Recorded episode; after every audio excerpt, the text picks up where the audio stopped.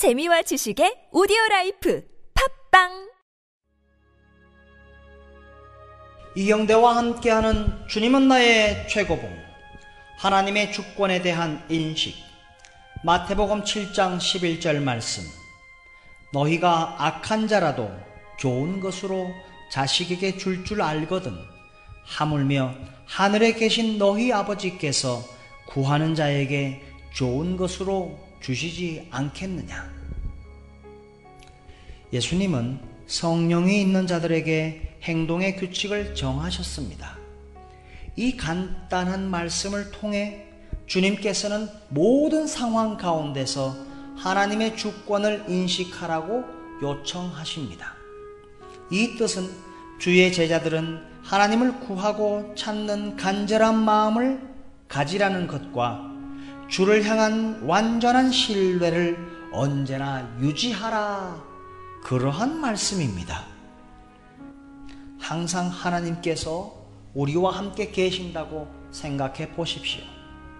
그러면 어려움이 찾아와도 나의 아버지는 이 모든 것에 대해 다 알고 계신다 라는 생각이 자연스럽게 들어옵니다. 이러한 상태가 되는 것은 노력이 아닙니다. 혼돈이 올 때 자연스럽게 나타나는 반응입니다.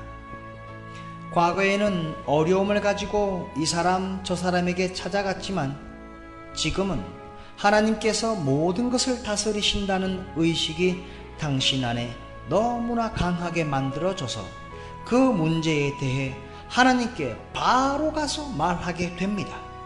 예수님께서는 성령이 있는 자들에게 행동의 규칙을 정하셨습니다. 이 규칙은 이렇게 역사합니다. 하나님은 나의 아버지이십니다. 그분은 나를 사랑하시며 나에 관해 그 어떤 것도 잊지 않으십니다. 따라서 왜 염려하십니까? 예수님께서는 하나님께서 우리 삶 가운데 어둠을 제거하지 않으시는 때가 있을 것이라고 말씀하셨습니다. 그러나 그때에도 하나님을 믿으라고 말씀하십니다.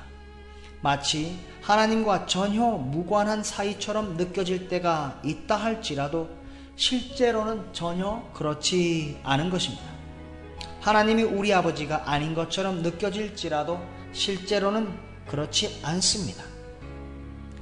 그분이 공의롭지 않으신 재판관처럼 느껴질지라도 실제로는 그렇지 않습니다.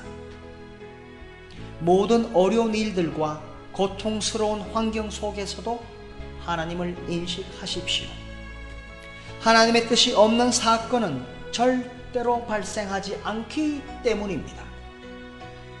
그러므로 어떠한 상황에서도 하나님을 향한 완전한 확신 속에서 참된 쉼을 가질 수 있습니다. 기도라는 것은 단순히 구하기만 하는 것이 아니라 구할 수 있는 평안한 마음을 얻는 자세이기도 합니다. 마태복음 7장 7절 구하라 그리하면 너희에게 주실 것이요 아버지께서 구하는 자에게 좋은 것으로 주십니다.